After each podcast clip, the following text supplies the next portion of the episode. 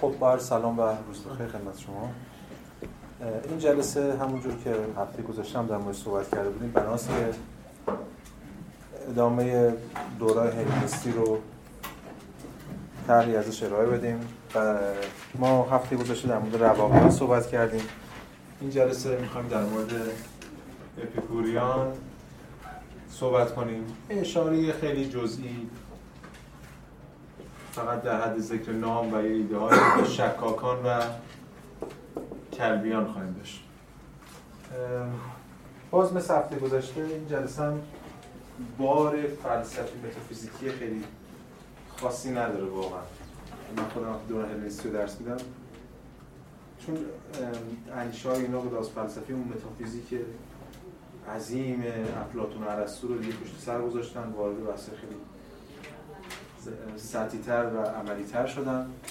و بعد از جلسه بعد میریم وارد افلاطونیان میشیم. باز دوباره نظام های جدیدی ساخته میشن.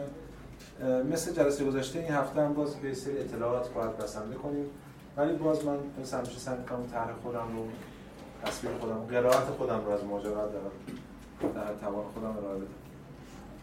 اپیکوریان همزمانم با رواقیان. یعنی بودن. توی دوران که همونجور که گفتیم همه اینا دوران هلنیستی.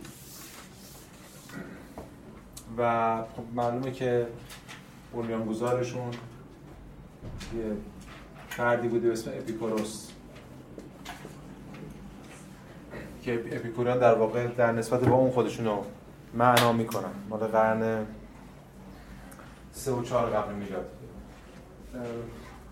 خونه شخصی خودش رو در آتن در حومه آتن تبدیل به اون مدرسه می‌کنه و مکتب خودش اونجا بنیان گذاری در مورد اصطلاح مکتب وقتی ما استفاده می‌کنیم از مکتب در اون دوره شبیه همون اصطلاحی که ما از مکتب در فارسی 150 سال گذشته ما استفاده می‌کردیم. مکتب یعنی مدرسه. سکول و به اون معنی که ما امروز میگیم یک فلانی یک مکتبی رو بنیاد نهاد اینا یه مدرسه ای را مینداختن بستگی به این داشت که شاگردان اینو بعدا چیکار کنن با حرفای اینا؟ که اون مکتب به اون معنی که ما بگیم به مسابقه نیله فلسفی بس پیدا کنه نکنه. اینا یه مدرسه ای میساختن. هر کدوم مدرسه ای برای خودشون داشتن. بعضیشون مدرسه‌هاشون خیلی کوچیک بود. شاگردا ساپورت می‌کردن معمولا که چجوری اونجا پشت دیوانی می‌کردن از اون ملزومات اصلی اون مدرسه. طرف خونه خودش رو می‌کرده مدرسه. باقی هم داشته. و البته اپیکوروس اینا همون موقعش هم اصحاب باغ می‌گفتن. اصحاب باغ به خاطر که خود اپیکوروس باغ خودش کرده بوده مدرسه و باغش یه باغ خب خیلی معروفی بوده و اینا. در اون باغ در اون گرده های دوستی گپ و گفتایی که داشتن به حال به اون شهره است. ولی مکتب به این معناست پس دیگه یه ایده ای رو مطرح کردن. ولی اپیکوروس خودش که شخصیت خیلی محبوبیه.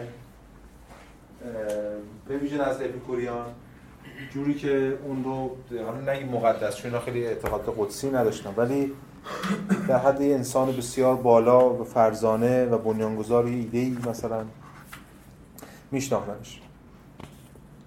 ما همونجا که خدمتون وعده داده بودیم قرار هر جلسه یکی تو متن اصلی رو بخونیم ملاک معیار قرار بدیم. این جلسه هم به غیر از سه تا نامه از خود اپیکوروس که تو این کتاب دیوگنس لارتیوس اومده و بهش ارجاع میدیم این کتاب درباره طبیعت لوکرتیوس یا همون لوکرس که یه ترجمه به فارسی داره ترجمه آقای دکتر کزازی.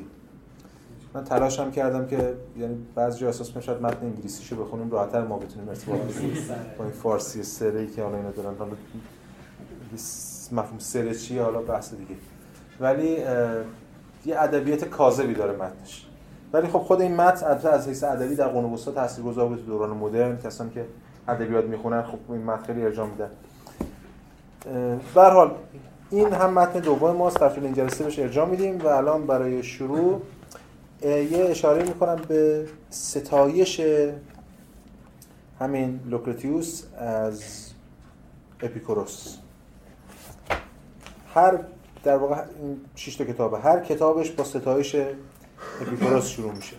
ای تو که نخستین بوده ای در افراختن مشعلی چنان رخشان که از دل تیرگی های دهشتبار تا نیکویی های راستین زندگی را بر ما آشکار بدار.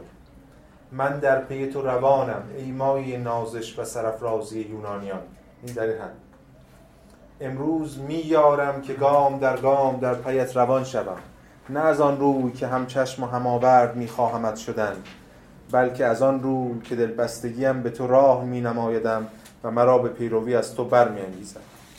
آیا پرستو می یارد قوها را به هم آوردی خواندن بزانی که اندامهایی لرزان دارند آیا می تواند بود که بتوانند در تک و دو با اسبان نیرومند بستیزند تو ای پدر که آغازگری فرزندانت را آموزه های دانایانه به فراوانی و باد دستی می دهی یعنی به مسابقه پدر آغازگر بنیانگذار. یا مثلا باز یک کتاب دیگهش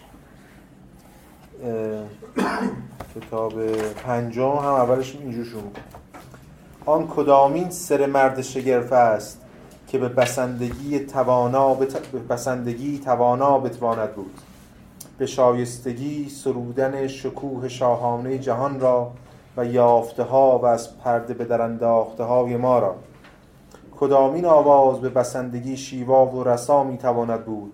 بزرگ داشتن و ستودن آن فرزانه دانا را. همینطور رفته دیگه چیز کرده توانسته است آوردن و چنان یادگاری زیبا را به مردریگ بر ما جای نهادن. بعد آخرش هم میگه می اندیشم که هیچ یک از همه آن کسان که از خاکیان مثلا جب چیزم گرفتم. که از خاکیان میرا زاده شدند مردی چنان نمی‌توانند دیگه شاعرانه است یعنی میگه میترسم که هیچ کس از همه کسانی که از اون خاکیان میرا از انسانهای خاکی زاده شدن چنین نیستن. یعنی یک چهره بی سابقه است اپیکوروس. اینو فقط نقل قول خوندم که ببینیم ما با یه فیگور خاص داره که این اپیکوریان اینو در حد ستایش در حد قدیس سالا قدیس که نداریم اون موقع ولی دو قرن بعد که دیگه شروع میشه این بازی. اینو بالا بردن و این جایگاه رو داره. اینکه چرا این جایگاه رو داره امروز باید در موردش صحبت کنیم. ولی میگم باز فراموش نکنیم و چه عملی این اندیشه هایی که امروز در موردش صحبت می‌کنیم همچنین بحثی که هفته پیش کردیم بر وجه نظرشون غلبه داره. ما با متافیزیک امروز سر کار نداریم. اونجوری که با افلاطون ارسطو سر کار داشتیم. یا جلسه بعد سر کار داریم. ولی به حال اون چیزی که به در بحث ما می‌خوره سعی می‌کنیم این مبانی تمدنی ورود به همونجوری که عنوان این ترم بود دیگه خواستگاه های عقل مدرن رو بتونیم اساس مبانی تمدنیش رو اینجا در توانمون ترسیم کنیم. پس طبق برنامه که داریم و طبق کار که هفته گذاشتم انجام دادیم ما باید از فیزیک و متافیزیک که اینا ارائه میدن برسیم به اخلاق. فیزیک و متافیزیک اینا حالا ویژه متافیزیک روز به روز هم فقیرتر میشه. دلیل هم داره. حالا این جلسه در دلیلش هم صحبت می‌کنم. برای اون چیزی مهمه که بهش میگیم اخلاق که با اخلاقی که ما امروز میگیم تفاوت داره. از عقل عقل عملی خاص خودشون. به حال اپیکوریان مبانی نظریشون بر نظریه اتمی استواره. جهان چیزی نیست جز اتم ها و خلا این اساس کل ماجراست. یعنی کل ماجرایی که نظر اخلاقی قرار ازش حاصل بشه رویکرد اتمیستی ارجاعات متعدد دارن. اینا به خود دموکریتوس اتمیستا و چیز نظر اتمی رو خیلی بحث ندادن ولی از اون یه استفاده های متفاوتی کردن که خب پیش سقراطیان در واقع به ذهنشون نمی‌رسید که همچین ایده هایی رو میشه بحث کرد بریم مثلا خود اپیکوروس در نامش به هرودوت که اینجا دیوگنس لارتیوس آورده. دیوگنس لارتیوس تو این کتاب فیلسوفان یونان که خب کتاب خیلی خوبی بلاس تاریخ ارزشمنده. خود دیوگنس لارتیوس اپیکوریه. ما تو تاریخ فلسفه چند تا دیوگنس حالا دو تاش معروفن. تو این دوره دو تا دیوگنس داریم یکی دیوگنس لارتیوس نویسنده این کتابه و وجه تاریخی داره. یه دیوگنس کلبیه که حالا یه اشاره هم بهش می‌کنه خیلی از اون روایات در مورد دیوگنس که همون دیوجانس در سنت ادبیات خودمون مال اونه دیوگنس کلبی. خود این دیوگنس که اپیکوریه کل فیلسوفان پیش از سقراطی و افلاطون ارسطو همین در مورد اینا صحبت می‌کنه و آخر این کتاب رو با اپیکوروس تمام می‌کنه. یعنی اپیکوروس رو اوج این ماجرا می‌دونه. سه تا نامه ترجمه کرده اینجا از اپیکوروس. که خیلی نامه های درخشان.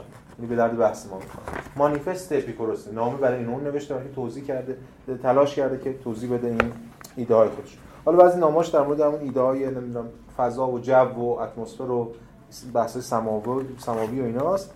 بعضی نامه‌هاش بحث اخلاقی و مبانی نظریش رو تبیین کرده. ما امروز به این قرار کلی ارجاع بدیم به این نامه های مختلف. خب اول نامه که می‌خوام ارجاع بدم نامش به هرودوته که اونجا میگه همش هم گفته این نامه رو به تو می‌نویسم مبانی بحثم مطرح می‌کنم کسی که دچار سوء تفاهم نشید نسبت به اندیشه. خب اینجا میگه که اتم ها به صورت جاودانی در حرکت دائمی قرار دارن. پس همون نظر اتمیستی و دائما در حال حرکت. برخی از آنها از یکدیگر فاصله زیادی می‌گیرن اما برخی دیگر هنگامی که توسط توده ای از اتم ها اتم هایی که برای محاصره کردن شکل گرفتن به دام افتادی یا محاصره می‌شوند تنها در این محل نوسان می‌کنن تمام این ساختار این چند پاراگرافی که راجع به اتمیسم صحبت کرده تلاش این آدم در این روکرد برای تبیین تغییرات در جهان یا به طور کلی طبیعت بر اساس نظریه اتمیستی چجوری تغییر می‌کنه؟ چجوری یه چیزی به چیزی تبدیل میشه؟ اتم ها چه اتفاقی براشون میفته و چیزای دیگه. طبیعت برای اینا یک ماهیت مکانیکی داره و اون چیزی که شاید مهمتر از همه باشه و بازم تحت تاثیر دموکریتوس این است که طبیعت قایت ندارد. یادتون است که ترم اول در مورد اختلاف بین روکرد دموکریتوس و آناکساگوراس صحبت می‌کردیم. دموکریتوس اتمیست بود طبیعت براش قایت نداشت. آناکساگوراس به نوسی ارجاع می‌داد که اون قایت جهان برای در واقع اپیکوروس هم طبیعت قایت ندارد. قایت قایت در طبیعت و همچنین هیچ نیروی دیگری غیر از طبیعت در خود طبیعت دخالت نمی‌کنه خدایان در طبیعت دخالت نمی‌کنه. طبیعت بدون دخالت خدایان خدایا خدایانه برای اپیکوریان یه سری نظرات پراکنده داره در مورد چیزهای مختلف در مورد همین آسمان و بعضیاش خیلی جذابه تو همین نامه‌هایی خاصی می‌تونید بخونید. بعضیش خیلی جالبه برای ما پیشگویانه است. مثلا میگه که مثلا میگه که انسان موجوداتی که الان انسان هایی که روی زمین وجود دارن موجوداتی هستند که قبلا از درون غارها از درون زمین اومدن بیرون. اونایی که نتونستن خودشون با آب و هوا وفق بدن سازگار کنن منقرض شدن. اونایی موندن که تونستن خودشون تغییر بدن. بعد تغییر بر اساس شیوه وفق یافتن با طبیعت رو بحث می‌کنه. خب خیلی جالبه برای ریشه ریشه اندیشه داروین اینا می‌تونه توش باشه. یا حتی مثلا توی نامش به پوتوکرس میگه که در مورد خسوف و خسوف که صحبت می‌کنم این چی میگه؟ میگه که کسوف و خسوف ممکن است به علت زائل شدن نور خورشید و ماه باشد. درست همان گونه که در تجربه خود ما چنین واقعی مشاهده میشه یعنی امکان داره از اون خاموش شده زائل شد چون که تجربه مثلا چراغی خاموش میشه یا آتشی خاموش میشه. این که خب یه چیز خیلی اسطوره.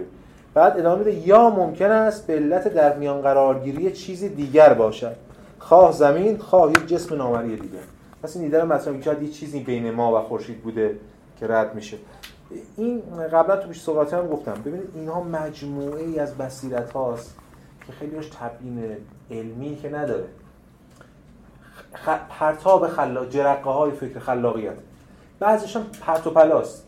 مثلا که چون اینو گفته الان هر چی اپیکوروس میگه درست نیست. اپیکوروس در مورد چیز در مورد ماه مثلا اینا میگن که در طول ایام یک ماه که ماه کوچیک و بزرگ میشه اینا میگن خود ماه داره کوچیک و بزرگ میشه مثلا. چون ایده نور رو نمی‌تونه تطبیق کنه. ولی به هر حال از این جهت خیلی جذاب این نامه‌ای کسی علاقه محمود بخونه حجمش هم زیاد نیست. ولی تلاش های اینها دست و پا زدن ها اینا برای تبیین طبیعت تبیین حرکت در طبیعت. ولی حالا برای اون چیزی که مد نظر ماست تو این جلسه بحث اخلاقی اپیکوریان بود.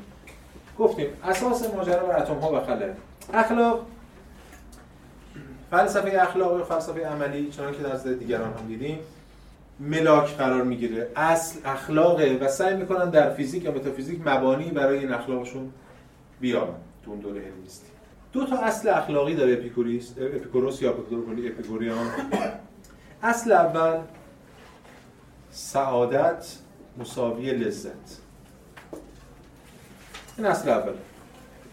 اخلاق یادتون از جلسه پیشم گفتم اخلاق علم شناخت فضیلت و رذیلت چه کنیم چه نکنیم. معیار این فضیلت و رذیلت سعادت. تعریفی که از سعادت داریم تعیین می‌کنه که چه کاری خوبه چه کاری بده. برای اپیکوریان سعادت مساوی لذت. خب یعنی اصل اساسی هر کاری تعیین کننده فضائل و رذائل لذت. هر کاری که منجر به لذت بشه فضیلت هر کاری که منجر به لذت نشه رذیلت برای اینکه نشون بدیم ما چقدر از این مفهوم از لذت فاصله داریم فرض کنیم. امروز فرض کنید من به شما میگم که آقا توی این همین پمبنزین وسال که هست نزدیک ما اون کوچه بالاییش یه کوچه بنبستیه تهش یه خونه یه زیرزمینی داره تو اون زیرزمین مکتبی هن معتقدن که سعادت مساوی لذت. ما چه برداشتی از اون زیرزمین داریم؟ عیش و نوش و عشق و حال و دیگه همه چی دیگه. ولی دقیقا همینه دیگه. این برداشت هدونیزم مدرنه دیگه. لذت پرستی مدرن مسئله اینه که اینها همیشه برداشت ندارن از لذت. برداشت از لذت دارن برمیگرده به همون سنت یونانی لذت. همون سنت یونانی اعتدالی که نزد ارسطو در مورد صحبت کرد. توی اون سنت باید اینا رو بفهمیم. توی اون سنت باید اینا رو بازسازی کنیم. چی میگه اپیکوروس؟ اپیکوروس میگه آقا لذت دو تا شرط داره. شرط اولش دوام یعنی هر چی بیشتر لذت طول بکشه و دوام داشته باشه خب بهتر چه بهتر؟ و شرط دومش هم خب بر ضد لذت درد دیگه فقدان درد. لذت یعنی چیزی که درد نداشته باشه و دوام داشته باشه هر چی دوام داشته باشه بیشتر. اما عملا ما می‌بینیم چون که خود اپیکوروس میگه صراحتا بالا من نقل قولش هم می‌خونم از اون نامش اون چیزی که ما به اسم لذت تو ذهنمون میاد که مشخصا اینجا از لذت جسمانیه در واقع فاقد این دو تا شرطه. دوام نداره. چون ارضا میشه در یک لحظه و بلا فاصله به ضد خودش تبدیل میشه. مثلا فرض کنید که چه می‌دونم غذا خوردن. من گشنمه خیلی گرسنمه و یه غذای لذیذ جلو خودم می‌بینم و با لذت شروع کنم به خوردن خوردن خوردن خوردن تا دیگه از مرز هم میگذرم چون لذت بخشه. بعد دل درد می‌گیرم مثلا. یا بارها شده دیگه مثلا طرف سیر سیره میگه اصلا اسم غذای نه حال من به هم می‌خوره همین که تا 5 دقیقه قبل داشت لهله می‌زد داشت. این ماهیت میل دیگه. به قول شوپنهاور میگه میل چیز زندگی نوسان نیست بین میل و ملال. میل ملال رو در خودش داره. مثلا سرخوردگیش مل... لازم ملزوم میل دیگه. انسان یا به ابژهش می‌رسه ابژه لیبیدوش حالا لیبیدو که اصطلاح فرویدی. ابژه میلش می‌رسه یعنی ارضا میشه که خب در این صورت سرخورده میشه. یا ارضا نمیشه که در این صورت سرخورده میشه. مثلا تو ادبیات ما هیچ وقت اینا به هم نمی‌رسن دیگه. چون برسن فردا بدبختی شروع میشه دیگه. این میل این این تعلیق ارضاه که کش میده این ماجرا رو. فروید بهش سابلیمیشن دیگه. پالایش. اون ارضای میل معطوف میشه به چیزایی. همین داریم میگیم چرا؟ چیزای عرفانی خیلی طولانی شد وقت وصل رخ نمیده توش دیگه. همیشه یه تعلیقی هست. به هر حال این بحث خودمون. لذت به این معنی که ما می‌گفتیم مثل ارضا اینا در مورد نقد شرابخواری بحث دارن به خاطر اون دقیقا با ریزکاری ها که بعد شرابخواری چه اتفاقی میفته فردا صبحش سردرد داره نمی‌دونم خماری داره اینا یعنی این لذت اصلا لذت نیست. این لذت هم درد داره توش هم که دوامی نداره. پس وقتی ما میگیم لذت نزد اینها منظور یه جور مدیریت لذته مدیریت میله. به بیان بهتر شاید بشه گفتش که اصلا همون شبیه رواقیان. یه جور نخواستنه. اتفاق خواستنه که به درد منجر میشه. نخواستنه که در واقع هیچ وقت سرخورده نمیشه و وقتی اگر هم لذتی هست که دوام داره این لذت دیگه جسمانی نیست بلکه جور لذت فکری لذت فیلسوفه. تفکر دوام داره ادامه پیدا هیچ وقت ارضا نمیشه. نیست که اون لحظه ارضا بشه بزید بیشتر بشه. ببینید خود در واقع اپیکوروس در نامش به منویکیوس میگه که نامه که اینجا آورده دیگنس میگه که لذا زمانی که می‌گوییم لذت قایت و هدف است منظورمان چنان که برخی به خاطر جهل ورزی یا ارائه نادرست و آمدان گمان می‌کنند لذت های آدم های خوشگذران یا عیاش نیست. مثلا اون زیر زمینه شما تصور کنید یه سری آدم فقط نشستن دارن فکر می‌کنن. حل شد منظور ما از لذت فقدان علم در تن و مشکل در روح است. یعنی بدن درد نداشته باشه. حتی اپیکوروس کلی بحث داد در مورد درد بدن که درد بدن اصلا مهم نیست. معلوم والی میشه. ولی برای درد نداشته باشه ذهنم تنش نداشته باشه. نه سلسله مسابقات شراب نوشی و میهمانی و تمتع جنسی لذت بردن از ماهی و سایر لذایز میزهای تجملی که حیاتی لذت بخش را وجود میآورد من سرچ کردم لذت بردن ماهی ماجرا نمی‌دونم من. ببین کسی می‌دونه. احتمالاً چون ماهی اینا بغل دریا بودن یه بازیایی داشتن این ماجرا. لذت مورد نظر ما عبارت است از استدلال عقلانی. دست یافتن به زمینه های هر انتخاب و اجتناب و فلان فلان فلان. ببینید یعنی یه جور زیستن عقلانی در تفکر و همین از حیث جسمانی که می‌تونه ما رو تنش کنه رسیدن به حداقل. اون چیزی که ما میگیم مفهوم قناعت. قناعت در حد اعلاش. این حرف اپیکوریاس دیگه. ببینید. انتخاب رو گفت یعنی بله. انتخاب رو اشاره بین انتخاب و اجتناب. زمینه های شناختن زمینه های انتخاب و اجتناب. یعنی بشناسی و دیگه خب نمی‌خواد. ببینید استدلال عقلانی و دست یافتن به زمینه های هر انتخاب و اجتناب. این بحث انتخاب و اجتناب نیست که شما به زمینش دست پیدا می‌کنید و بعد اهمیت انتخاب و اجتناب. مبانی همینه. ببینید ببینید مثلا این که ما احساس مثال لیوان رو بزن بزنیم. این مثالی که میزن اپیکوریان می‌زنند این کتاب تسلی بخشای فلسفه یه بخشی داره در مورد اپیکوروس بدم نیست از اون جهت که برای آشنایی ما. که میگه چقدر فرق داره حالا اپیکوروس همین الان که میگیم اپیکور کلا خیلی مشهوره. نامش همه جا هست مجله داریم به زندگی اپیکوری نه فلان. یعنی هیچ ربطی به اپیکوروس نداره. با اون بچه عشق و عیاشی و لذت و مصرف و اینا بیشتر سر کار داده اون اینا نقد کرد و نکته که مهمه این است که اینا در مورد ظرف یعنی قناعت که ما میگیم ظرف. یعنی ببین مثلا این جمله جمله معروف اپیکوروس دیگه. که فقر بالاترین ثروت هاست. تناقض به ظاهر. فقر چجوری بالاترین ثروته؟ تو فقر خودش و از اون داشتن ثروت زیاد بزرگترین فقر. کسی رو مثال می‌زنم ما هم دیدیم دیگه. یه فردی هست خیلی ثروتمنده به قول معروف ده نسل بعدش هم مثلا داره. و بیشتر از ما دنبال پولدار شدن دنبال افزایشیم. اپیکوروس مثال که می‌زنم میگه یک لیوانیه پره. هرچی آب بریزی توش باز پره. فرد پولدار ما حریستره حالا ما برای اینکه به دقیقه آرامش نهایی یا قایی اپیکوری دست پیدا کنیم اتفاقا باید لیوانمون رو تا اونجایی که می‌تونیم کوچیک کنیم. نخواستم به این معنا. قناعت به این معنا. اگر قایت یک انسان بشه همونی که الان هست رستگار میشه. خوشبخت میشه. احساس خوشبخت میشه. قناعت به من اینها یک اصطلاحی دارن اتارکسیا که از حیث معنایی خیلی شبیه همون آپثیای رواقعی که ما دیدیم هفته گذشته همین نخواستن رسیدن به یه جور قناعت به جور آرامش رسیدن به یه سطحی ور آتارکسیا در واقع سطحی ورای این تنش های روزمره است. فاصله گیری از این تنش های روزمره که همه دوچار هم بشه. من این نقل قولی از برن بخونم. کتابش هرچند جان برن. هرچند کتاب کوچیکیه ولی خیلی موجز رواقی ها رو بسته هرچند خیلی ترجمهش هم خیلی قدیمیه. مترجمش سال 65 مرده.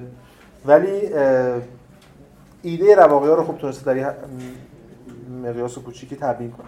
ببین اینجا چی میگه از اون آتاراکسیا؟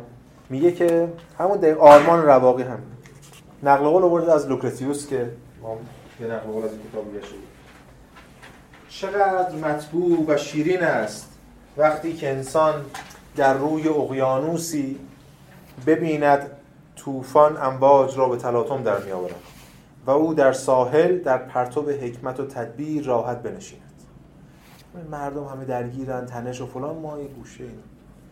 نه اینکه رنج اشخاص موجب لذت عظیمی باشد بلکه از اینکه می‌بیند خود او با تدبیر و فرزانگی از بلا برکنار است احساس لذتی مطبوع شیرین می‌کند همچنین چقدر مطبوع و شیرین است که می‌بیند در جنگ های بزرگ با توسل به عقل از حوادث و مخاطرات مسون و محفوظ است. اما هیچ چیز مطبوعتر از این نیست که در اماکن بلند و جایگاه رفیع که پایگاه علم و حکمت فیلسوف است استقرار یابد. مناطق مطمئنی که از بالای آن می‌توان نگاههایی روی دیگران انداخت و مردم را می‌بیند که از هر سوی سرگردانند و بر حسب تصادف به جستجوی راه زندگی می‌پردازند. و با نوابق رقابت می‌کنند و با خود به معارضه می‌پردازند. با کوششی بینظیر شب و روز تا اینکه ثروت خود را به حد سرشاری برسانند و قدرت را به چنگ آورند. آه چه ارواح بینوایی! در چه ظلمت و چه در چه مخاطراتی این لحظات کوتاه که به نام حیات است روزگار به سر می‌برند. نمیشنوند که طبیعت با صدای بلند فریاد می‌زند برای بدن فقدان علم برای روح صحت و سلامت مسون از استراب و ترس. این مانیفست. بدن فقدان علم روح صحت صحت و سلامت روحی. یعنی چی؟ مسون از استراب و ترس. این اصل دوم رواقی. مقابله با ترس. ترسه که باعث رضایل میشه. ترسه که انسانها رو دوچار تنش می‌کنه. انسانها چون یه چیزی رو می‌خوان و بهش نمی‌رسن یا دارنش و میترسن از دستش بدن برشون ترس اتفاق میفته و به همین دلیل دائما نگران و تنشن. ایدال نگران نبودن دوچار تنش نبودن ایناست برای روانگیری. پس اپیکوروس و به طور کلی اپیکوریان یکی از اون عناصری که مورد انتقاد قرار میدن و سعی می‌کنن فراروی کنن ازش خود مفهوم ترس. بفهم خود مفهوم ترس. ببینید باز من یک نقل قول از لوکرتیوس بخونم.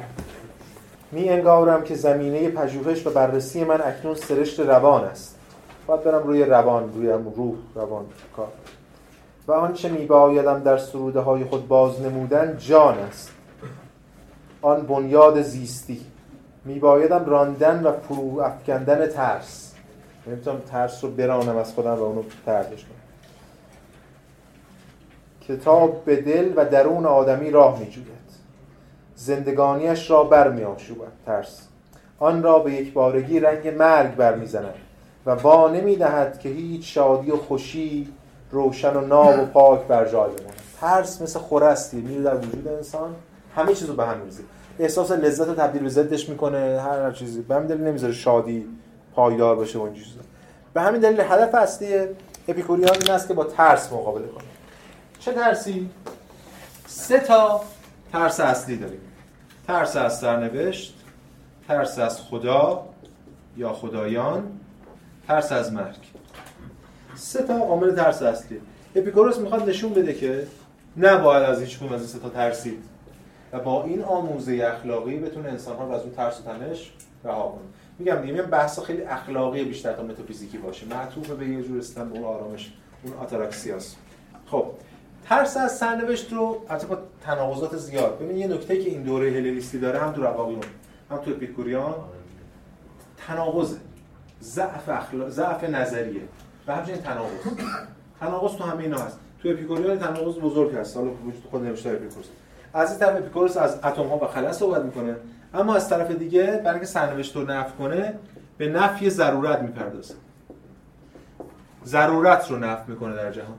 یعنی اون چیزیه که نظریه عجیبیه که بهش اندازه اختیار اتم ها هر کدوم ما که اختیار نداره ولی هر کدوم از اتم ها خودشون اختیار داره اما نکته دیگه است این نکته رو بگم شاید جالب باشه براتون. بین ضرورت و سرنوشت یه تفاوتی البته وجود داره.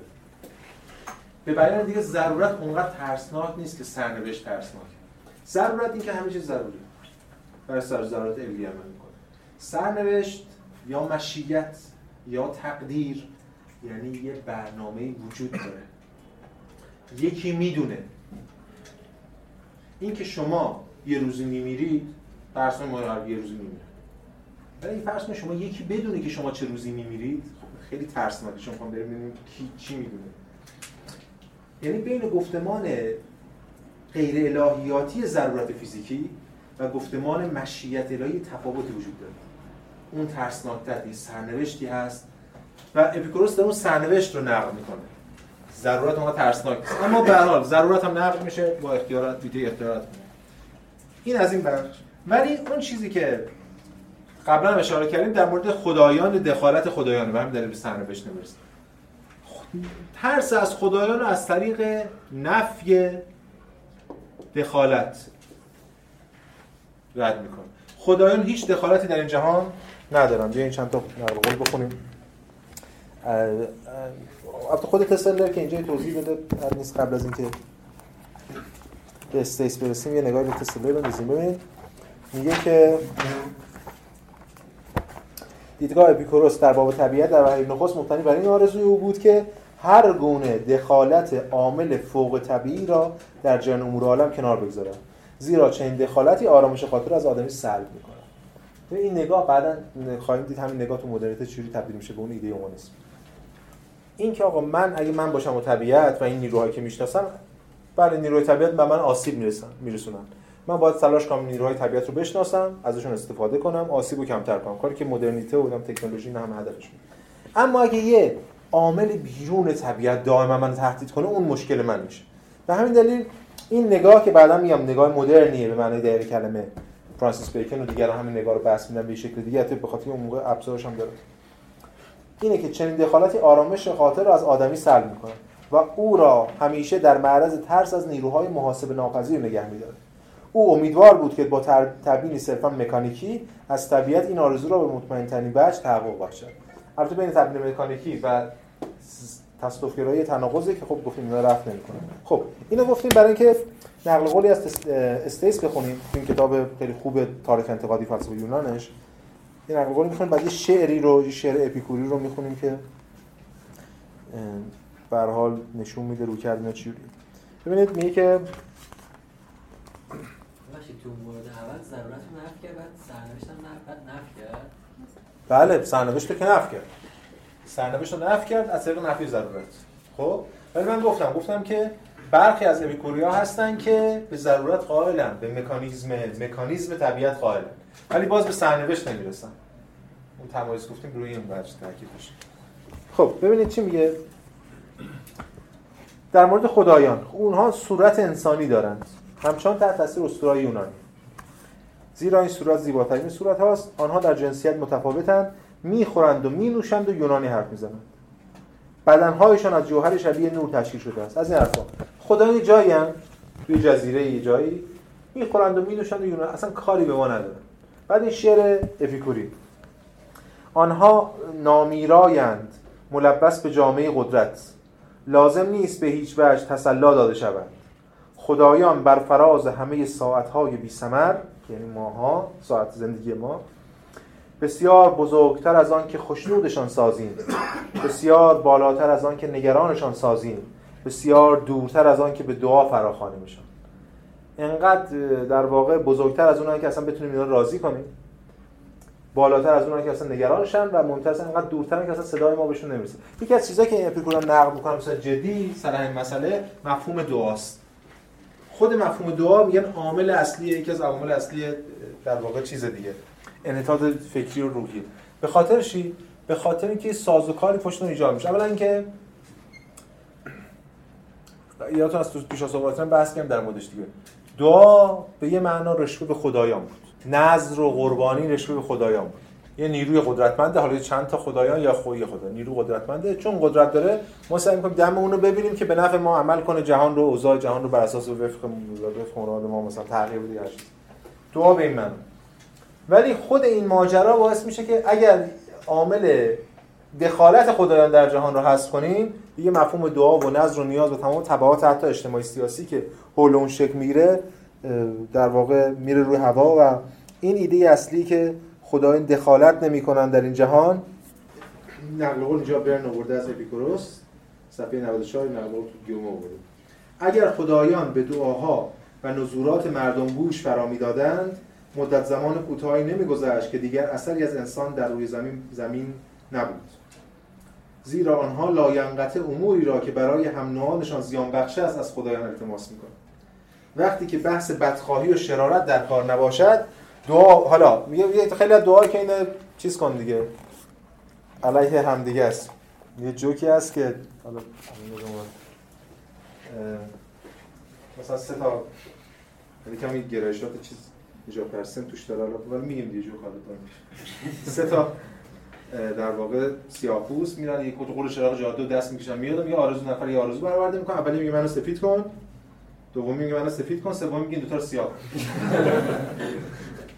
مسئله اینه که به دلیل یعنی یه چیزی پشتش این حرف اپیکوروس هم دقتی داره. به دلیل به دلیل زیاد خواستن ما و کمبود منافع منابع همواره سعادت فردی در گروه نفی دیگران. اگه ما اینجوری ببینیم مثلا به همین دلیل می که اینا برای همواره چیزایی می‌خوان که برای هم نوعشون زیاد بخشه. چون خودشون رو ملاک قرار میدن بعد اون رو حالا میگه وقتی بحث از بدخواهی شرارت نباشد فرض کنید دعایی می‌کنه فقط برای خودش مثلا خیر می‌خواد. این شهدای کلی است که همه فلان ها رو فلان کنن. که مالیات هم نداره دیگه. وقتی بحث بدخواهی و شرارت در کار نباشد دعا و راز و نیاز غالبا نوعی از اطلت و تنبلی است. حالا منظور بتالت و در واقع عاطل و باطل بودن تنبلی است. زیرا خواستن آنچه را که تحصیل آن برای ما میسر است اگر از خدایان مطالبه کنیم امر بیهوده و بیفایده است. پس حالا به هر شکل ممکن. حالا خیلی بحث فلسفی نیست بیشتر در آموزه های مختلف. این که چون خدایان دخالت نمی‌کنن خیلی از مشکلات ما می‌تونه حل بشه. دوست گرفتار دعا و اینجور چیزا نمیشه. و روی خود پای خودمون میستیم و این حرف. اما بخش معروفتری از بحث اپیکوری که خیلی ما شنیدیم امروز هم دیگه همه جا داریم در واقع نمونه‌هاشو می‌بینیم بحث نقدهای اپیکوروس بر ترس از مرگ. استدلال روشن. مرگ چیه؟ مرگ انحلال اتم هاست. مثل بحثی که بخش از رواقی رو مطرح می‌کرد. دیگه هم رویکردشون اتمیستیه دیگه. من من ترکیب موقتی از اتم ها. من یه ترکیب موقت حالا 20 30 40 50 60 سال هر چقدر از اتم ها هستم.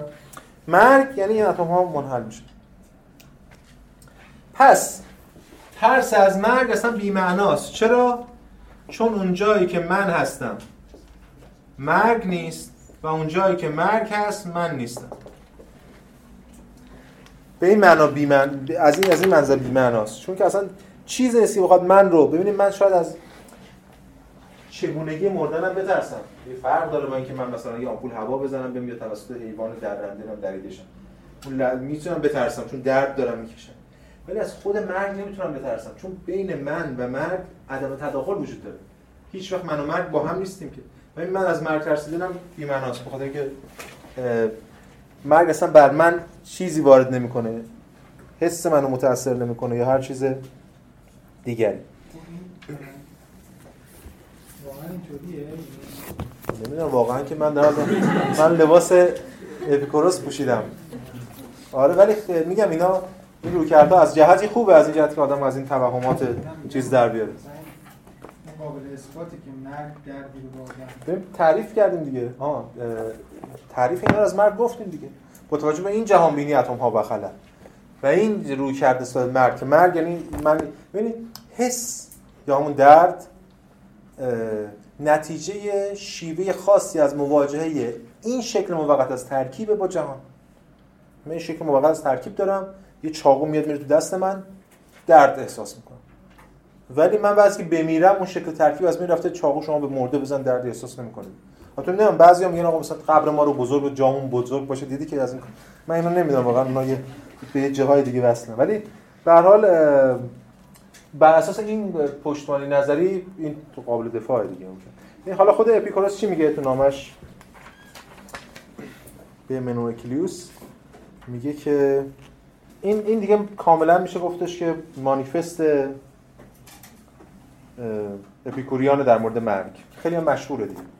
این نقل قول این بحثی که الان کردیم هم تو هست خیشتن را به این اعتقاد عادت ده که مرگ برای ما هیچ است. این شعار مرگ برای ما هیچ است تو همه میگن دیگه اپیکوریان. مرگ برای ما هیچ است. زیرا خوبی و بدی مستلزم داشتن احساس و آگاهی است و مرگ فقدان تمام آگاهی هست وقتی ما آگاهی نداریم مثلا حس بدی شر رو نه غیر شر به ما مثلا عارض نمیشه. نتیجه درک صریح صحیح از این که مرگ در نظر ما چیزی نیست این است که حیات فانی ما لذت بخش خواهد شد. میگه اینو بفهمیم که مرگ چی نیست و همین حیات فانی دیگه برامون لذت چون ما دنبال اون بعدش و قبلش و مرساش نیستیم. خود این میشه دقیقه لذت و این نه به سبب افزودن زمانی نامحدود به حیات بلکه به خاطر زدودن حسرت جاودانگی است میل ما به جاودانگی اتفاقا باعث بدبختی ماست. وقتی که ما این میل به جاودانگی بزنیم کنار و بدونیم محدود زندگیمون خب این که هست که حالا چه به قول یادتونه که هفته پیش. چه امروز بمیره چه ده سال دیگه بمیره. این الان صحنه رو ترک کنه چه آخر بازی صحنه رو ترک کنه. زیرا زندگی برای کسی که کاملا درک می‌کند که توقف حیات ترسی ندارد دلپذیر خواهد بود. در نتیجه ابله است آنکه می‌گوید از مرگ میترسد. نه به خاطر اینکه به هنگام فرارسیدن مرگ درد خواهد داشت. اونو میشه فهمید که مردن یه دردی داره. بلکه به این سبب که پس از مرگ درد خواهد کشید که اون خود چیز احمقانه میگه. از داره در واقع اپیکوروس. لذا ما مرگ یعنی هراسانگیزترین تمام شرور را به چیزی نمی‌خریم. زیرا می‌بینیم زمانی که هستیم مرگ به سراغ ما نمیآید و وقتی مرگ به سراغ ما بیاید دیگر ما نیستیم. پس مرگ برای انسان زنده یا مرده هیچ نیست. زیرا با انسان زنده همراه نمی شود و انسان مرده هم که دیگر وجود نداره یعنی انسان نیست حس نداره آگاهی نداره اما انسان ها در این جهان گاهی از مرگ به عنوان بزرگترین شر احتراز می جویند و گاهی به عنوان فراغتی از شر زندگی بدان راغب می شوند می چه کسی که خودکشی می‌کنه از شر زندگیش کسی که از در واقع ترس مرگ میاد دو دستی به زندگی میچسبه هر دو تاشو رد می‌کنه. انسان حکیم نه از زندگی بیزار است و نه از بازی ایستادن آن هراسان حالا تا وقتی بود بود نبودم دیگه نبود. نه اندیشه حیات او را ناراحت می‌کند و نه توقف حیات را امری شر تلقی می‌کند. این پس رویکرد کلی اینا به مفهوم مرگ که در واقع گفتیم این سگانه ای که انسان را از ترس یا اون تنش های روانی و عاطفی شدید بتونه جدا کنه. البته یه چیزم تو پرانتز بگم به خاطر داشتم در واقع لوکرتیوس رو میخوندم. خیلی جالب بود. ببینید اینا به هر حال ماده گران. یعنی روان هم جور ماده است. روان یک تصور موقتی از این آمیختگی موقتی این اتم ها یه حسی چیزی از این رابطه. بهش میگیم روان نفس. و خب حالا سوال اینه که قبول اصلا بدن بعد از مرگ تجزیه میشه. نفس چی میشه؟ نفس هم تجزیه میشه. نفس که نمی‌تونه تجزیه بشه. افلاطون به ما میگه نفس بسیطه. اینا میگن نه نفس هم تجزیه میشه. نفس هم مجموعه اتم هاست. ببین استدلال لوکرتیوس رو خیلی خیلی این که جالبه. ببینید استدلالی که می‌کنه و بعد خوب سعی می‌کنه تفسیرش هم بکنه. ببین اول میگه که آنچه بدین گونه روانه است وا میدارد و فرو میپاشد. پس میمیرد. جان میپراکند و از روزنهای سراسر پیکر به در می‌رود. پس خود اون جان نفس سرچکس این میپاشه تجزیه میشه پس روزنهای پیکر میاد بیرون. خب ببینیم می‌خواد به کجا برسه از آن است که بس ناشدنی می نماید که جان زاد روزی نداشته باشد. نیز همچنان ناشدنی می نماید که به دور و برکنار از مرگ بزید. بله این دیگه ناممکنه به که به وجود جان این جان یعنی محمد مهدی اردبیلی بله آغاز و پایان داره. یه دقیقه یه حالت موقتی از ترکیب هاست میاد یه دقیقه میره. تمام میشه. این آغاز و پایان داره. ولی جهان از آغاز و پایان نداره اتم ها آغاز و پایان ندارن اینا که دیدیم ازلی ابدی. ولی این ترکیب موقتی بله میاد میره مثل این صندلی مثل انسان هست خب این از این. حالا ببین چی میگه؟ میگه اگر به وارونگی جان به. اگر به وارونگی جان به. به بارگی گریخته است بی آنکه از گوهرمایی خیش چیزی در پیکر بر جای نهد چگونه است که از گوشت های پوسیده و تباه شده کرم هایی میزاید؟ این حرفش اینه. که چجوری ما میگیم بدن ما رو کرم می‌خوره؟ چون این استدلال این بوده دیگه که خود بدن کرم می‌ذاره. یعنی خود بدن داره اصلا تولید می‌کنه موجود زنده رو. همونجور که بدن داره کسی کسرت پیدا می‌کنه در کرم ها خود نفس هم داره در نفوس این بدن کرم ها داره به معنا تناسخ نیست یه شکل دیگری از چون تناسخ میگه این همون هست دیگه. همون منم. توی چالا رسخ باشه چه نسخ باشه چه فسخ باشه چه مسخ باشه. حالا هر وسیله کجا برم دیگه؟ توی ایوون برم هم توی گیاه برم توی انسان دیگه برم هر کس این نمیگه اون منه هستا اون منه دیگه فرو پاشید. ولی خود نفس پخش میشه در جهان. خیلی جالبه یه ایده ای که نه تنها اصل بقای ماده اصل بقای نفس اما دیگه نفس شخصی وجود نداره. این هستن این هستمندان زنده پرشمار کرمان میگه که بی بهره از استخوان و خون به انبوهی و خیزابوار در گوشت های براماسید میلولند از کجا آمدند؟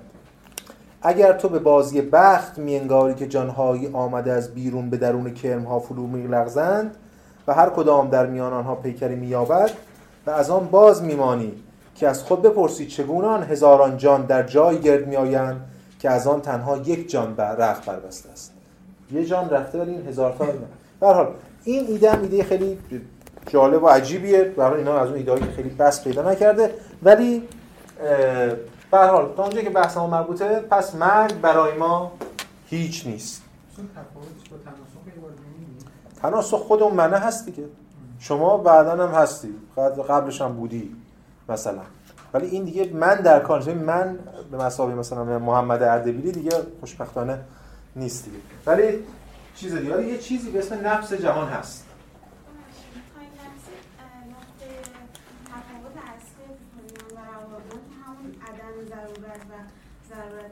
بله یکیش اینه تو مبانی نظریشون اختلاف دارن ها. تو مبانی نظریشون جبرگراست بله این تصوفگراست اون یه مقدار گرایشات الهیاتی داره و مشیت الهی همواره دستان داره که اینجا مشیت اصلا در کار نیست.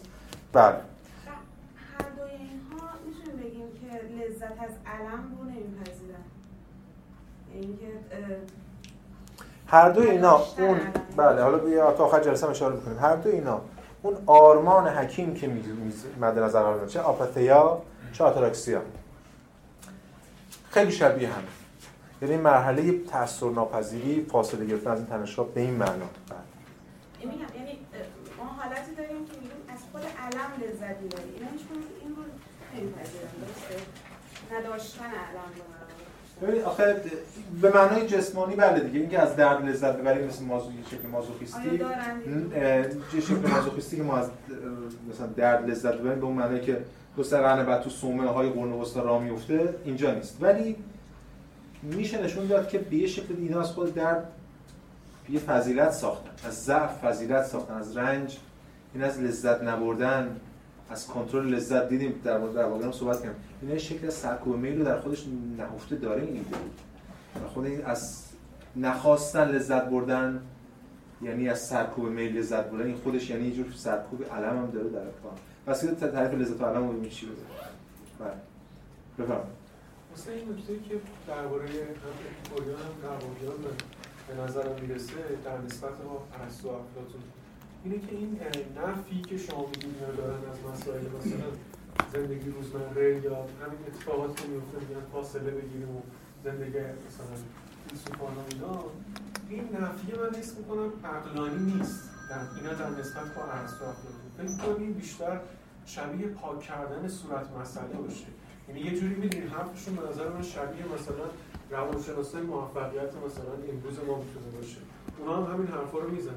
فرقش به نظر من با ارسطو اینه که اگه اونا مثلا می‌گفتن این نفی رو مثلا بکنیم ولی مثلا به قدرت و مثلا افلاطون که خودش ایده فیلسوف شاه و اینا داشت ارسطو هم که خودش در واقع کامل یعنی بحث جامعه و سیاست و اینا رو داشتن.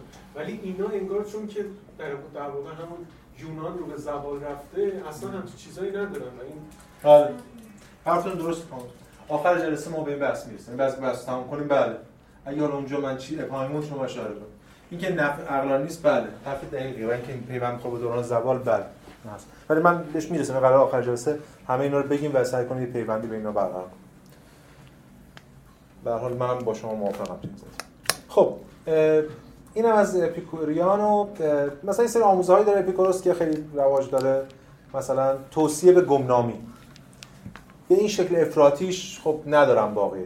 یا یه چیز بسیار مهم ببین اینا به همون که ما گفتیم اخلاق فردی دارن دیگه. اصالت با اخلاق فردیه. دیگه شهر در کار نیست. در واقع شهر داشتن این گرفتاری داره شهر دیگه. همه رو باید ببینید سیاست مسئلهش اینه دیگه. شما می‌تونید خودتو بکشی کنار توی خونه ای زیر زمینی در ببندی 50 نفر آدم یه ولی شهر همه رو باید یعنی یه سامانی همون سیستم افلاطونی هر چیزی. یه سامانی که حتی اون فقیر و حتی اون دزد و قاتل و نابغه همه اینا رو تو در یک سیستم هارمونیک قرار خب خیلی هزینه فکری داره فش. اینا نفرگرایی یه جور واکنش به اون. اما رواقیان اگر از مفهوم اجتماعی یه چیز آرمان اجتماعی حرف می‌زنن شهر دیگه سیاسی نیست اجتماعی. یعنی کلونی تشکیل میدن.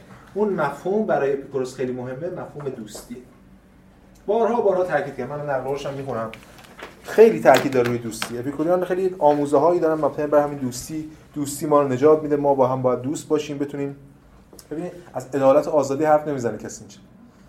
دوستی یعنی سری آدمایی که هم هم فکرن بتونن به هم کمک کنن کنار کنار هم باشن. همونجوری گفتیم بریم به اصحاب باغ. چون اینا توی اون باغ اون گرده های دوستی خاص خودشون داشتن و دوستی بیشتر با یه جور گپ و گفت و همفکری و در واقع در مورد جهان بحث مختلفی کردن و اونجور چیزا همراه ببینید اپیکوروس در نامش به منوکیوس میگه که مثلا بندهای مختلفی داره انتهای نامه. در میان تمام چیزهایی که به خاطر حکمت و به منظور تضمین نیل به سعادت در طول حیات به دست میآیند آشنایی با دوستان اهمیت فوق‌العاده‌ای. بند بعد همان اعتقادی که در ما اطمینان ایجاد می‌کند که آنچه موجب ناراحتی ما شده عدد ابدی نیست و حتی مدت طولانی ادامه نمییابد خب چون تموم میشه به زودی ما را قادر می‌سازد تا درک کنیم. اینو تو برنامه بگم خیلی تاکید دارم که درد رنج ابدی نیست. اون چیزی که ما رو راحت می‌کنه ابدی نیست. به دو دلیل. دلیل اول که اون عامل رنج آور ما به زودی تموم میشه. دلیل دومش اگه اون تموم نشد خب خود ما به زودی تموم میشه این اشاره به اون داره. خب. هیچ رنجی ابدی نیست. خب برای بحث خودمون. همون اعتقادی که در ما اطمینان ایجاد می‌کنند که آنچه موجب ناراحتی ما شده ابدی نیست و حتی مدت طولانی ادامه نمییابد ما را قادر می‌سازد که درک کنیم. حتی در این زندگی محدود هیچ چیز به اندازه دوستی مسئولیت ما را بالا نمی‌برد اگر کسی بخواد در مورد فلسفه دوستی در تاریخ کار کنه قطعا اپیکوریان یه قلن حرفای زیاد در مورد دوستی زدن. ایدم همینه دیگه. ما بتونیم اجتماع خودمون رو تشکیل بدیم. این ایده بارها بارها در طول تاریخ بوده. تو قرون وسطا بعدا به شکل فرقه گرایی میشه. بعد تو دورهای مدرن به روشنگری هم باز یه شکلی از اجتماع داریم. همین قرن 20 همین هیپیا دور هم دیگه همین یه مزرعه می‌خریدن می‌رفتن اونجا. ولی تجربه همه اینا نشون داده که اون مدینه فاضله تو اونجا همون چهار تا آدم هم با هم دیگه هزار تا تنش و درگیری اینا شد ولی به هر حال اینا در مورد خود ایده دوستی اندیشیدن و شاید بگیم به معنا ما یک جور مبانی متافیزیکی دوستی رو سعی کردن تبیین کنن که خب ما الان بهش کار نداریم. خب اینم از بحث ما در مورد اپیکوریان. یه اشاره خیلی مختصری چون فرصت نداریم بکنیم به شکاکان کلبیان و بعد دیگه جمع کنیم بحث خودمون در مورد این دو جلسه یعنی دوران هلنیستی خب شکاکان یا شکاکیت که بهش میگه skepticism اسکپتیکیسموس. خب که یا اسکپتیسیزم که این با کی هم میمیسن؟ امریکایی آلمانی با کی میمیسن؟ انگلیسی های آنگلوساکسون اینا با سی. این دروکری که در تاریخ فلسفه بوده حتی تو پیستوقاتیان دیدیم به معنی تو سوفسطاییان بوده. قاعده حاکم بر این روکر یعنی اون ایده اصلی که در این روکر وجود داره تعلیق حکم. حکم نمی شود داد به خوبی به بدی به زشتی به زیبایی به درستی به نادرستی یا همون به صحت و سوق یا صحت ساده بودن یا کاذب بودن چیزی. به هیچ کدوم از نمیشه حکم داد. این تعلیق حکم ایده اصلی شکاکه. اگه یادتون باشه سوفستایان هم همواره تو امور معرفتی به تعلیق حکم می‌رسیدن. می‌گفتن که اصلا نمیشه هیچ چیز رو شناخت. یادتون هست اون جمله گورگیاس چیزی وجود نداره اگه وجود داره نمیشه شناخت به شناخت نمیشه انتقالش داد یا بیانش کرد. پس اینا توی روکرد بودن قبلا بحث‌های دیگه مطرح شده بود در مورد شکاکان. ولی اون چیزی که بهش میگیم دیگه شکاکیت و خود اینا خودشون رو در واقع پیوند می‌زنن با همون ایده تعلیق حکم. و سعی کردن اینو تئوریک در واقع چیش میگن؟ تئوریزه کنن. نهله که داره تو این دوره از قرن سه قبل میلاد از چهار قبل میلاد سه قبل میلاد شکل می‌گیره و بعد ادامه داره. تا همین امروز هم به این معنایی ادامه داره. خب شخصیت معروف این یا اون چیزی که بعضیا بعدا گفتن بنیانگذار یا فلان فردی مثل پورون. که شما به اشکال مختلف هم می‌بینید. پورهون میبیسن پیرهون میبیسن اما ولی پورون درسته دیگه. این پورون شکاک که به حال ایده هایی رو صورتبندی کرده که بعدا در طول تاریخ شکاکان در نهایت باز توی گفتمانی که پورون بحث کرده. مثلا ما به هیوم میگیم شکاک مدرن. اون مبانی اون گزاره های نهایی هیوم خیلی فرقی با پورون نداره. به مرور بخشی از این شکاکیت رادیکالتر هم میشه. نزد هیوم یه مقدار رادیکالتره نزد پست مدرن حتی از هیوم هم رادیکالتره.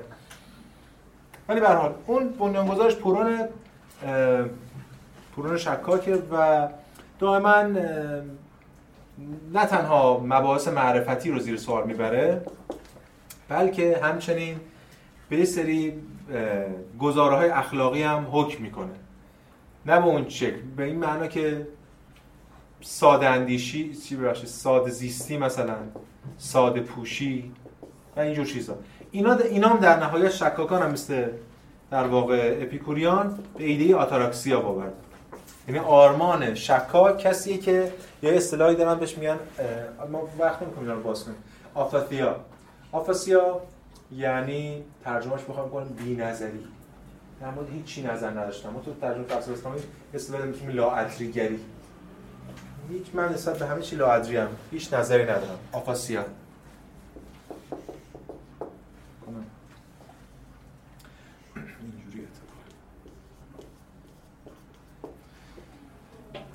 بی نظری.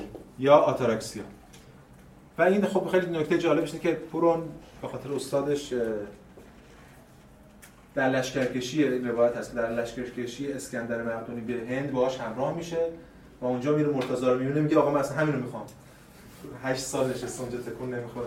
ایدئال همچین چیزی بی‌نظری تاثیر ناپذیری و میان تحت تاثیر همین روکردهای هندی و اینا بوده. حتی این تاریخ فلسفه مختلف اشاره کردن که این رفته هندی ها رو دیده و اینا. ولی مرتضی هندی دیده. ولی به اون چیزی که به ما مربوطه بیشتر بچه معرفتی ماجراست. یعنی نقدهای خیلی رادیکال علیه هر شکلی از شناخت.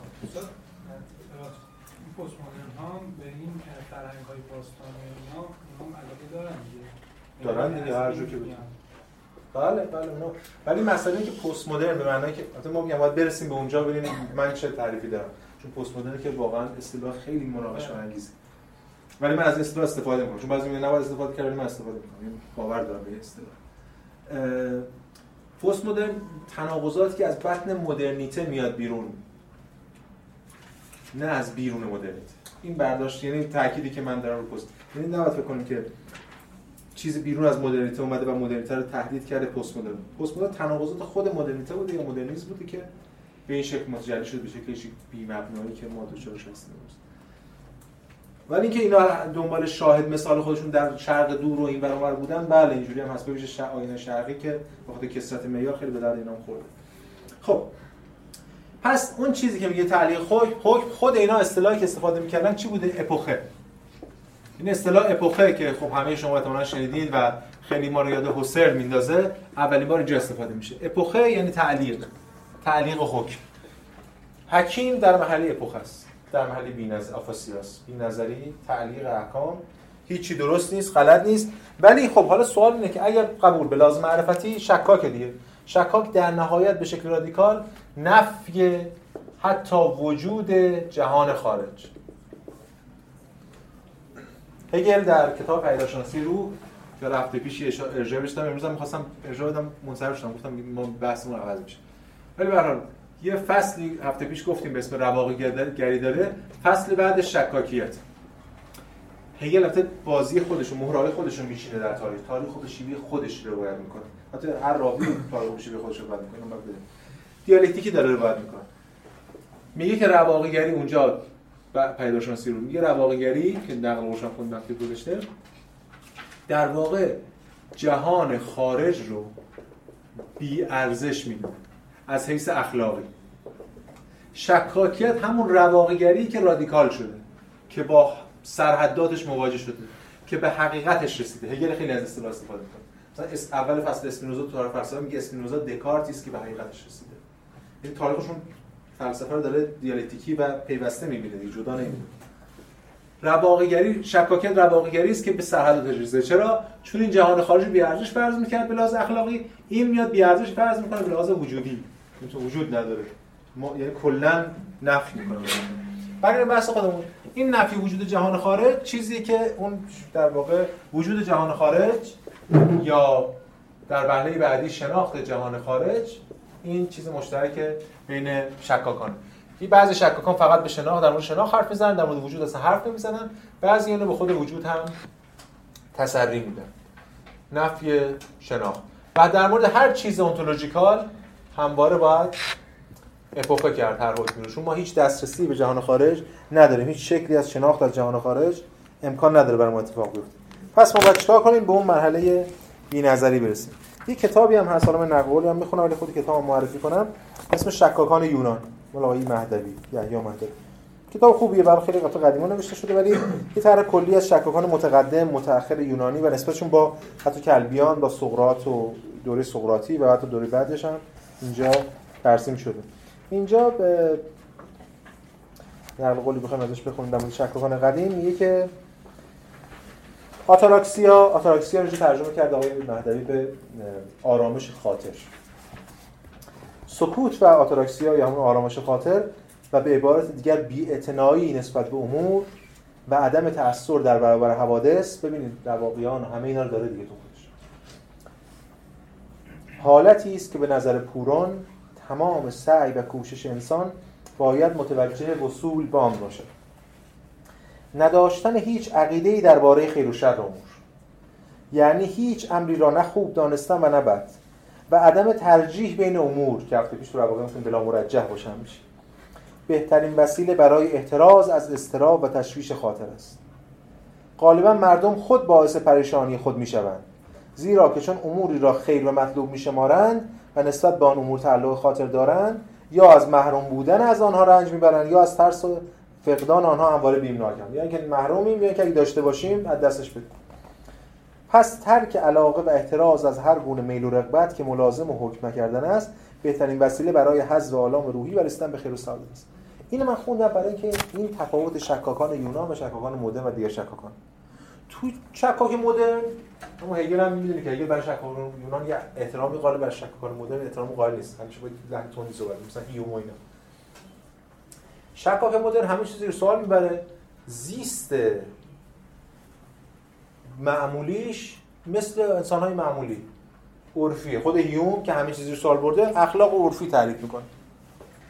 ولی شکاکان در یونان نه تنها معرفت رو زیر سوال میبردن بلکه حتی عقل عرفی هم زیر سوال میبردن. تمدن یعنی یه جوری مثل دیگران نمیپوشیدن برخلاف اونا عمل می‌کردن و چیزایی پس این تاکید که مثل دیگران نبودن و تن ندادن به این تنش های روزمره فاصله گرفتن از همه چی رسیدن به جور بی‌تعلقی ایدئال شکاکانه. حالا طنز تاریخ هم اینه که ما واردش نمیشیم ولی تو این تسلر هم هست اون بخش هم می‌تونیم بخونیم. آکادمی افلاطون که الان چند قرن گذشته تا به اینجا رسیده هم دوره شکاکان یکی از مدرسه های شکاکان. یعنی به مرور چند نسل که میگذره شکاکیت توی آکادمی افلاطون رسوخ می‌کنه و اینا خودشون بازنمایی می‌کنن شکاکیت تا بعدا که نو افلاطون میان قضیه رو جمع می‌کنن. حالا کلبیان که در کنار شکاکان داریم مطرحشون می‌کنیم در واقع همون رویکرد شکاکانن که یه مقداری تهاجمی تر شده. این شک و این زیر سوال بردن تمام احکام رو به همه ساعتهای تمدن بس میدن و اینو به صورت ایجابی اعمال هم می‌کنن اینجاست که ما وارد مکتب کلبیگری میشه کلبیگری اگه بخوام ترجمهش کنیم به فارسی میشه سگرایی مثلا. از کلب میاد. سینیسیزم.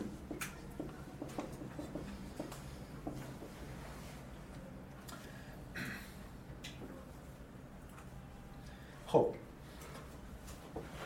اگه بخوایم از کسی به اسم بنیانگذار صحبت کنیم اینجا آنتیستنس. آنتیستنس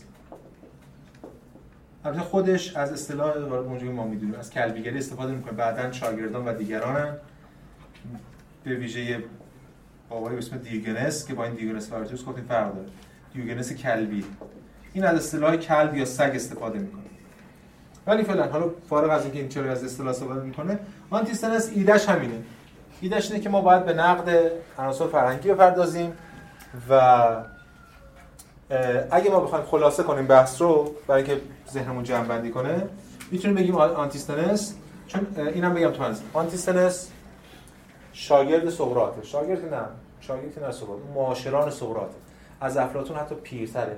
افلاطون رو مثلا بهش میندازن میگن مثلا پیرمرد تازه اومده مثلا علم بعد از مرگ سقراط توی جناح مخالف افلاطون. اینا از سقراط اون لودگی و مسخره کردن همه چیز و تو دفاعی آپولوژی اومده همه رو زیر سوال برده و بچه اخلاقی و فقر و بیخیالی و بیقیدیش رو برجسته می‌کنه. در مقابل افلاطون که از دل سقراط یک نظام فلسفی استخراج می‌کنه.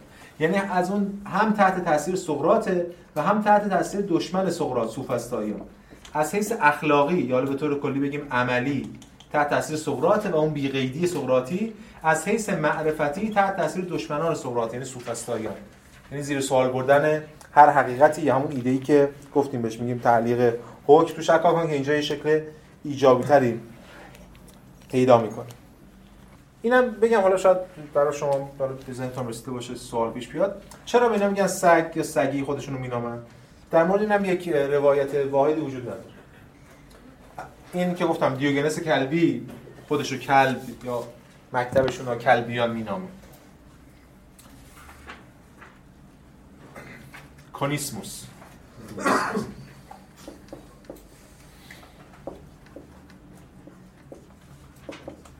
کونیسموس یا سینیسیزم.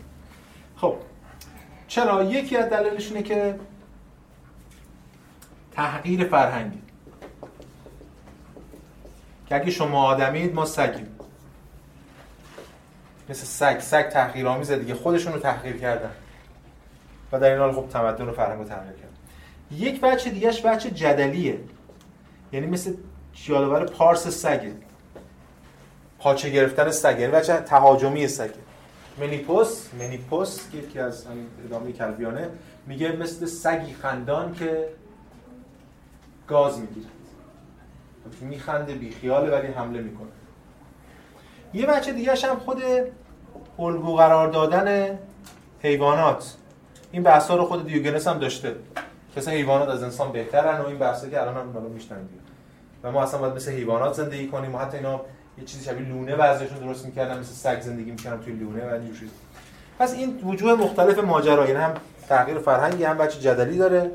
بچه تهاجمی داره. و هم بچه این که به حال سگ حقیقت سگ حتی الگو باشه حیوانات بر انسان غلبه داره.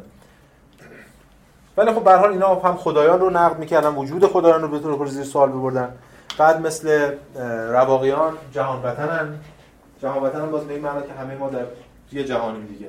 جهان وطنی اینا. ببین وقتی ما میگیم رواقیان یا حتی خود اینا جهان وطنن این به معنی انترناسیونالیسم امروز نیست.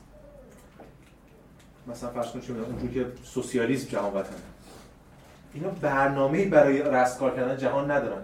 بلکه بچه سلبی داره در مورد هر شکلی از وطن جزئی. ما هیچ به هیچ وطن تعلق نداریم در واقع. حرفشو زدیم خب اینم از رو کرده کلبیان. پس کلبی بودن سگ به این معناست و ایده اینا همون ادامه سنت شکاکانه است که کم حالت تهاجمی و انتقادی پیدا کرد. اما اگه بخوایم کلی بحثا که این جلسه کردیم. و جلسه قبلی کردیم یعنی کل حرفایی که در مورد چه نهله های هلنیستی زدیم در اون دوران میشه در اینها علیرغم تمام تفاوت های نظریشون. که چه می‌دونم رواقیان طرفدار مشیت الهی اون یکی اصلا به خدا اعتقاد نداره یکی خدایان رو داخل دخیل در امور نمی‌دونه. یکیشون ضرورتگراست یکیشون تصادفگراست یکیشون اتمگراست. و یکیشون اصلا به اتم این شکاکان که اصلا به اتمیسم هم قائل نیستن هر شکلی از معرفت رو رد می‌کنن. اما همه اینها یک سری اشتراکاتی دارن. اول اینه که اینا همه فردگران. یعنی رستگاری در فرد آرامش فرد. دیدید که آتاراکسیا بگیم آفاسیا بگیم نه آفاتیا بگیم اینا همه به یه معنا سودن دیگه. یه جور آرامش جور بیقیدی. و به همین دلیل اینا همه به یه شکلی دچار انفعال سیاسی هستند. البته با شدت و ضعف. دیگه اون آرمان های سیاسی جهان شمول رو که قبلا توی باقی می‌دیدیم توی سایه متفکران می‌شد دید ندارن. و عامل سوم یا اشتراک سومشون در مورد می‌تونیم بگیم ضعف فقر مبانی نظری. مشخصا منظور هم اول جلسه هم گفتم متافیزیک. متافیزیک ندارن به اون معنا. ضعیفن در متافیزیک و روز به روز برای این ضعف افسوده میشه. همونجوری که می‌بینیم مثلا رواقیان اولی مثل زنون چقدر ارتباط دارن با متافیزیک؟ رواقیان متأخر مثل مثلا مارکوس آرلیوس چقدر ارتباط دارن اینو بیشتر مبانی نز... عملی و دو دنبال یه سری پندها و آموزه ها برای دچار نشدن به اون مشکلات. هم. به همین دلیل میشه این ادعا رو مطرح کرد که اینها همه همه این مکاتب محصول یک دوره ای محصول اون دوره که ما می‌تونیم بهش بگیم دوران زوال عصر زوال تمدن و فرهنگ یونانی. عصر زوال عناصر هویت بخش این تمدن. هفته پیشم اشاره کردیم الان هم دوباره دارم جنبندی می‌کنیم این فردگرایی واکنشیه به فروپاشی. فروپاشی عناصری که هویت بخش جمعی بوده. انفعال واکنشه. وقتی که جهان از دست رفته وقتی که شهر از دست رفته وقتی که نهادهای سیاسی یا اون مجراها و بسترهای تحقق بخش آرمانهای جمعی از دست رفته افراد سعی می‌کنن فقط خودشونو رها کنن از این ماجرا از این کشتی که داره به آب سقوط می‌کنه. البته با این توهم که می‌تونن خودشون رو رها کنن واقعا. و اینجاست یعنی با این فضا و این رویکرده که ما می‌تونیم درک کنیم که چرا واقعا دو قرن بعد مسیحیت اروپا رو در بر می‌گیره. مسیحیت و اروپایی رو تسخیر می‌کنه که تشنه است.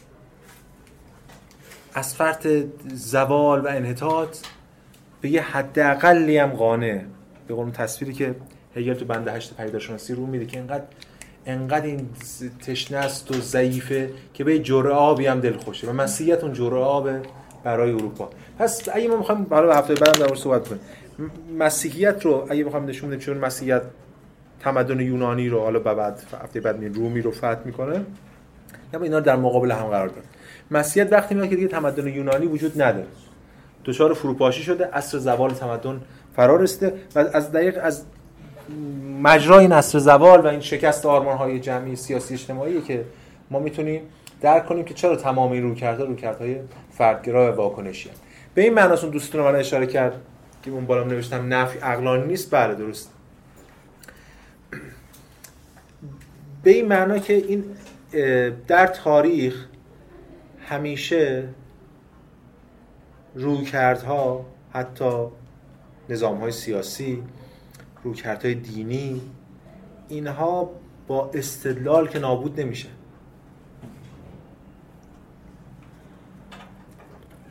از طریق قدرت نابود میشه. این خیلی نکته مهمی البته هگل خودش خود اون قدرت رو عقل می‌دونه. اگه اونو عقل بدونیم این سطحی از بحث عقلانی میشه در ساعت عقل. ولی این نکته دقیقیه. یعنی اینجوری که مثلا یکی که مثلا هگل در مورد چه می‌دونم؟ دعوای روشنگری چون الان داریم انجام جامعه این بخشو درس میدیم دارم میگم. دعوای روشنگری و دینداری در دوران مدرن بحث می‌کنه. میگه تمام های روشنگری هیچ کدومش به دینداری وارد نبود. دلیل میاره. مثلا میگه چون روشنگری میگه چون سند تاریخی معجزه مسیح زیر سوال می‌بره. دیندار میگه مثلا تاریخ خالی نیست. مثلا اعتقادی به تاریخ نداره مثلا علم برامون شما بیا برای دیندار استدلال کن که آقا اینجا مثلا تناقض داره. به من مثلا این علم تو رو رد می‌کنه. مثلا سند تو رد می‌کنه. چون ایمانی رابطه. با هگل میگه که اونجا هیچ کدوم از نقد روشنگری نتونست. روشنگری با هوچیگری ایمان رو پس زد. به همین دلیل ایمان رفت نشد به اشکال دیگه باستولی شد در اروپا. واقع همیشه همیشه پشت پرده بود و اینجا هم همینه. یعنی الان ما افلاتون و ارسطو به مسابقه ایده هایی که دیگه تمدن دوران تمدن اینا رو تحمل نمی‌کنه. و باید کنار برن تا یه چیزی ایده هایی بیاد که تمدن بتونه این تمدن بتونه اینا رو تحمل کنه. تمدنی که دچار زوال درونیه همواره به دنبال یک آرمان رهایی بخشه البته عمدتا فردی از نظر افراد ولی ما می‌دونیم که منظور هر کدوم از افراد جمعی رو تشکیل میده بیرون از اون تمدن. این دست نیاز برداشتن به بیرون این تمدن. البته ما می‌دونیم و دیگران گفتن که در واقع این تخم لق و افلاتون کاشت. افلاتون بود که رفت جهان ساخت. و بعد خود اون جهان بعدا میشه یک بستر آماده چون دیگه اون مثل خونه مثل مثل این اتفاقی که میفته معمولا در انقلاب ها که انقلابیون علیه شاه که نمادشون کاخه موضع می‌گیرن و بعد که شاه به پایین میاد انقلابیون خودشون میرن کاخ و مصادره می‌کنن. کاخ میشه استفاده می‌کنه ازش. افلاطون خودش کاخی ساخت که زدنش کنار و بعد مسیحیت می از خود اون کاخ از خود اون دو جهانی استفاده می‌کنه جلسات بعد خواهیم دید. دقیقا خود اون انگار خونه افلاطون خونه که افلاطون به ایده ها پر کرده بوده و عقل خالی می‌کنه و جاش الهیات مسیحی می‌تونن بچینن. ولی این از دل اون برآمده نمیشه اینو رد کرد. ولی نکته این است که بله این به این است که ما تاریخ رو که رو باید می‌کنیم حتما یک روند عقلانی به معنای تئوریک کلمه است. بله خیلی عناصر دیگه دستندر کارن. چون که ما در اون جلسه که راجع به رنسانس صحبت می‌کنیم اصلا فلسفی خیلی حرف نمی‌زنیم. یا داریم بعد چه می‌دونم جغرافیا بگیم و فیزیک بگیم و تاریخ بگیم و سیاست بگیم که چه اتفاقاتی افتاده که ما وارد جهان مدرن خواهیم شد. بسیار سوال؟ در همین مسیحیت استفاده از ایده افلاطون سایر ادیان ابراهیمی چی چی نقشی نداشتن؟ قبلتر مثل یهودی چون میگیم دیگه جلسه بعد وضعیت بعد صحبت کنیم. توی مکتب اسکندری فیلون اسکندرانی اینا میگیم. یهودی‌ها اول استفاده رو فیلونینا کردن تو مکتب اسکندری از این ایده؟ یعنی هیچ بله. سندی وجود نداره که قبلتر حالا نمی‌دونم چند هزار سال قبل. البته شخصی به عنوان موسی که توی تاریخ نیست. مثلا بله. ما اه، در واقع پیامبر اسلام و عیسی مسیح رو سند تاریخی داریم. قبل از اون این پیامبر بنی اسرائیل هیچ سند تاریخی نداره منظور که این از سنت های مثلا مصر ممکنه چیزی احتمالش هست. این بحثا شده. این بحثا شده خیلی. که اون ایده که از دل یهودیت اومده در واقع از ایده مصری اومده. سنت مصری اومده. این بحثا خیلی شده. یا خود موسی به شخص تاریخی به لحاظ تاریخی علم هیستوری بله ما نداریم همین چیز ولی تاریخ این تاریخ اینا تاریخ عهد دیگه. مثل چطور بعضیا تاریخشون تاریخ شاهنامه فردوسی تو من فکر کنم تاریخ واقعیه اینم تاریخ عهد عتیقه. تاریخ نیست دیگه. به این معنا که جور مجموعه اسطوره ها و داستان هاست که هرچی میاد جلوتر یه مقدار نسبت پیدا می‌کنه با اتفاقات متأخر. بله. بفهم گفتین در مورد مثلا معرفت اخلاقی یه سری هم داشتن چیا بوده؟ نه میگم گفتم کارکردهای ایجابی داشتن. یعنی حمله می‌کردن نقد می‌کردن. خودشون رو میگم آتیش می‌زدن کلبیان کارو می‌کردن دیگه. تخریب می‌کردن. ببینید این ما توی من این یاد داشتم نوشتم تو کانال هم هست جایی هم چاپ شده هم روزنامه جایی. به اسم همدستی شکاکیت و آنارشیسم. که این دوگانه است الان این مطلب بنویسم همواره این وسطه. یه رویکردتون به لحاظ معرفتی. یه دوگانه بین محافظه کاری ببخشید بین جزمندیشی و شکاکیت هست که این خیلی جزمی فکر می‌کنه حقیقت نزد خودش این میگه که همه رو نفی می‌کنه.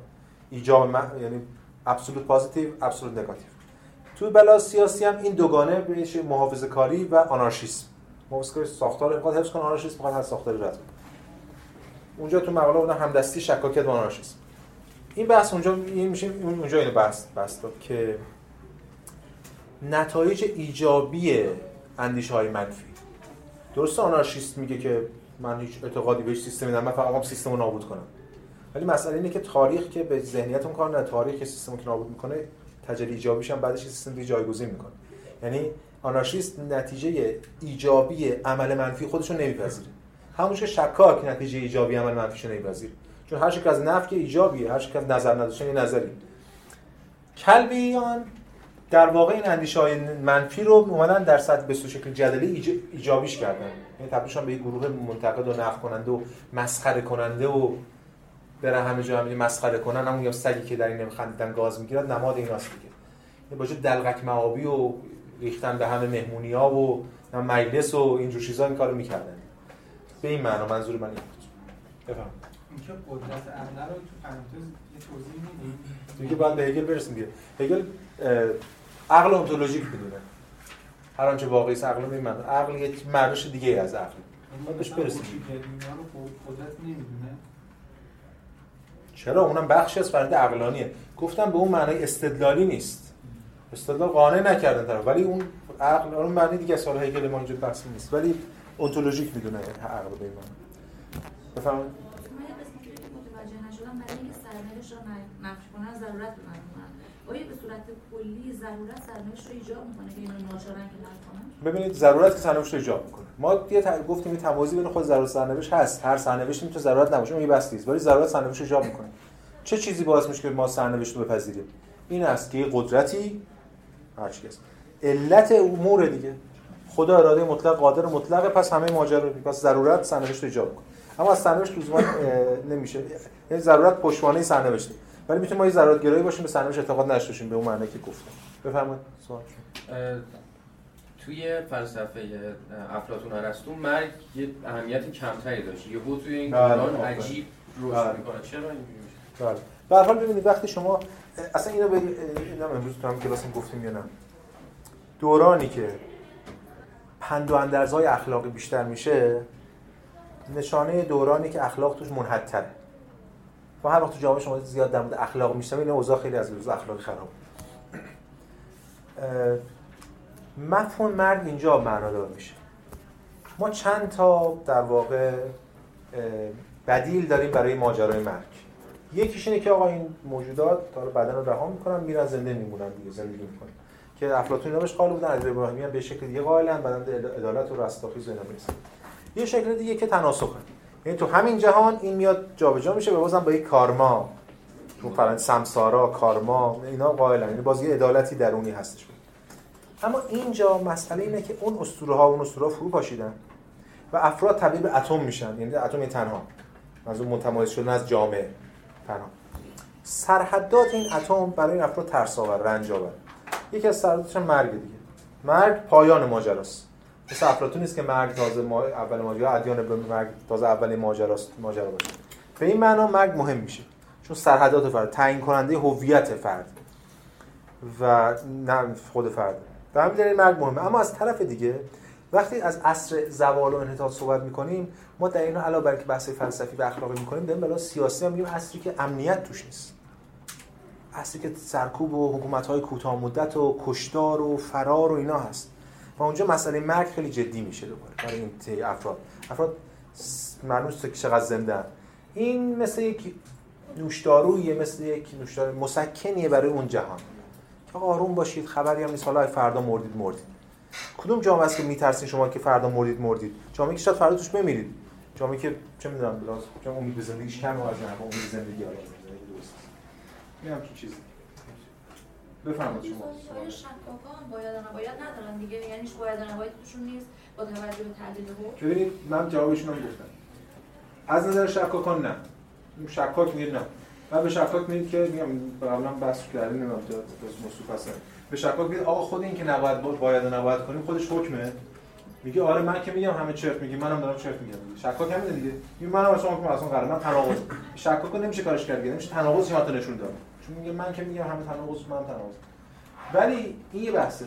اما اینکه نتایج ایجابی یا عملی داره خود این که بله منم قائلم داره و اینو باید ببینیم که چه معنی هگل در پدیدارشناسی رو حالا من جلسه بعدم به اونم اشاره اشاره می‌کنم.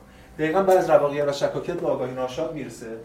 یعنی ببینید هگل یه تاریخ متفاوت به ما میده ولی ما ازش کمک می‌خوایم بگیم برای تحلیل مسیحیت به ویژه. گزارش شکاکیت مسیح. که شکاکیت اصلا همه چیزو نفی می‌کنه. و بعد چون همه چیزو نفی می‌کنه خودش رو هم نفی می‌کنه. خودی نیستی است و همین دلیل مجبور جهان... به یک جهان مطلقاً دیگر چون هیچی نمونده در جهان چنگ بزنه. و اون کینه ما هونه ملکوت الهی هست که اینو اونجا بهش می‌رسیم صحبت خسته نباشید تا جلسه آینده.